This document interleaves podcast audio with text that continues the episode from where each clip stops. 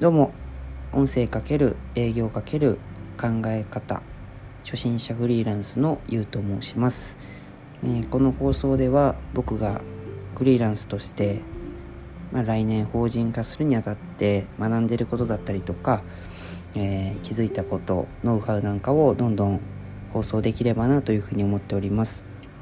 ちょっと自己紹介を変えてみました。すいません。いつも始まりがグダグダでえー、ちょっと今日のテーマはですね、えー、音声メディアで稼げるのか音声メディアで、生活できるのか食っていけるのかっていうようなお話をしたいなというふうに思っております。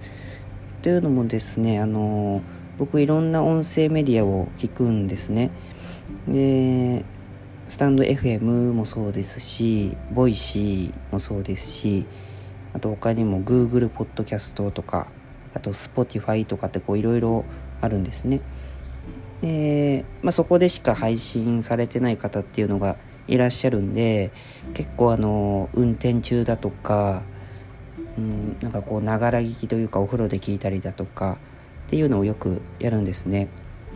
で結構最近ですねそのトップインフルエンサーというか音声の中でも相当な再生回数であったりとか、あの影響力がある人たちフォロワーが多い人たちが、あの今日の僕のテーマのことについてお話ししてたんでちょっと僕もお話してみようかなって思ってこのテーマにさせていただきました。でまず結論から言うとですねえー、まあ、食ってはいけると思うんですね全然。ただあのー、時間がかかるというかまだごく一部の人しか収益化というかその生活できるレベルまでは行ってないのかなっていうふうに思います。というのも、まあ、僕ももう1年くらいですかねずっとやってるんですけど収益化はまだしてないんですしてないというかできてないんですね。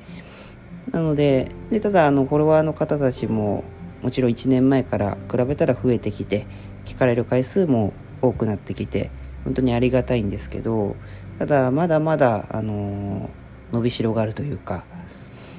うん、そんなにすぐこうバズるメディアでもないと思うんですよね。例えばツイッターなんかですとリツイートとかいいねとかってあってこう、まあ、リツイートされるとめちゃくちゃいろんな人に見られるわけじゃないですか。例えば自分がフォロワー1000人だとしても1万人フォロワー抱えてる方にリツイートされたら1万人が見るんですね。でその1万人見た中からまた拡散されていくのでめちゃくちゃバズり要素というか、うん、バズりやすい SNS なんですね。じゃあ音声メディアってどうかっていうと,、えーと、まずそもそもあのバズらないというか、まあ、もちろんあのそのハッシュタグ皆さんつけてると思うんですけどビジネスとか初めましてとかそういうとこにはこう出てくると思うんですけどただあのこうリツイートで見るとかなんか一気にボーンみたいのはないと思うんですよね。でこれはまあいろんな方がおっしゃっていてその通りだなって思うんですね。じゃあどうすればいいのかっていうところなんですけど、まあ、他のこの自分の例えば Twitter だったりとかっていう媒体を使って拡散していくっていう方法しかないのかなっていうふうに思っております。まあ、他のあの SNS でもいいとは思うんですけど Twitter が一番バズりやすいかなと思いますね。でですねあの音声メディアじゃあ食べていくにはどうするかっていうといろいろ方法はあるんですね。スタンド FM、ボイシーとかでも違いますしまあ何ですかねこう有料課金の方有料配信をやっていくだったりとか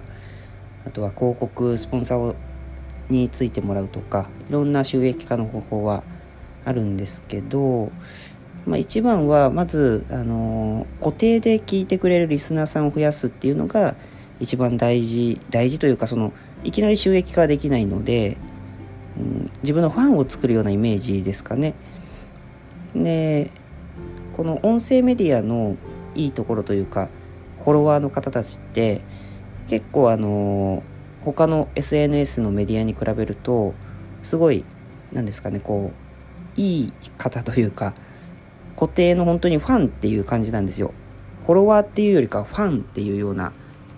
意味合いの方が強いと思うんですけどなんでどれだけファンを多く作れるかっていうのがすごい大事になってきましてでどんどんどんどんこう放送することによってあのその人にしか出せない特徴というかこの声ですよねなのでなんか日常にこう溶け込んでいくというか僕らも例えば朝起きたら顔洗ってとか歯磨いてとか朝食食べてとかなんかいろいろこう日常的にやってることってあるじゃないですか。で僕も実際あの車でこうなんですかね出勤するというか車に乗ってる時朝起きて車に乗ることが多いんですけどその時にもうすでに誰かの放送を再生してるんですねだから音楽を聴くような感覚というかもう日常に溶け込んでるのでその人にしか本当に出せない空間だったりこの雰囲気とか声質内容っていうのがあると思うんですね。でそこに溶け込んでしまうともうそのフォロワーまあファンの方からしたらなくてはならない存在になるのでだからめちゃくちゃその他のメディアに比べるとフォロワーっていうのはめちゃくちゃ質の高いフォロワーというかまあこういうこと言うの僕が言うのも失礼なんですけど本当に質の高いあのファンの方たちがいらっしゃるよっていうところででそうするとあのどんどんどんどん育てていくと収益化できたタイミングであの強いと思うんですよね。結構継続できるというか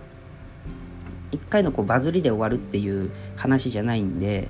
もう日常に溶け込んでるのであのもう本当に安定的な収益化が目指せるかなっていうふうに思います。で僕もあのこれでじゃあ収益化しようとかあの音声メディアで食べていこうっていう考えは別に今のところはないんですけどただあの音声でも食べていける時代が今来てるんだよと。で YouTube で生活してる方もいらっしゃるじゃないですか。もちろん Twitter とかインスタとか TikTok とかであの稼いでる方もいらっしゃると思うんですけどで YouTuber っていう職業がもう出てきてるまあ出てきてるというかだいぶ前からこう子どもの人気ランキングで上位に食い込んできたりだとかってなった時にこの音声を配信してる人何て言うんですかね、えー、パーソナリティとかっていうんですかね、まあ、そういう職業も今後出てくるのかなっていうふうに感じてます。なので、あのー、今は収益化できてない人もたくさんいらっしゃると思うんですよ。そんなにこう簡単なメディアではないのでただあの本当に収益化したいなって思うのであれば本当にコツコツコツコツあの積み上げていくしかないと思うんですよね。1日1人フォロワーが増えればいいやくらいの感覚というか、まあ、いいねがもらえればいいやくらいの感覚で本当に根気強くなんかもう趣味みたいな感じで続けられるのが一番いいかなと思いますいきなり収益化するぞって言ってあの頑張って頑張って放送したとしてもなかなかうまくはいかないので、うん、なのでまずはコツコツこの音声メディアっていうもの自体を楽しみながらやっていけばいつかそうなれたらいいなくらいの感覚でやっていけたらいいかなと思いますね。なのでまあ結論から言うと結論から言うとというかさっき結論を言ったんで、まあ、食べていけるメディアには成長していくと思います。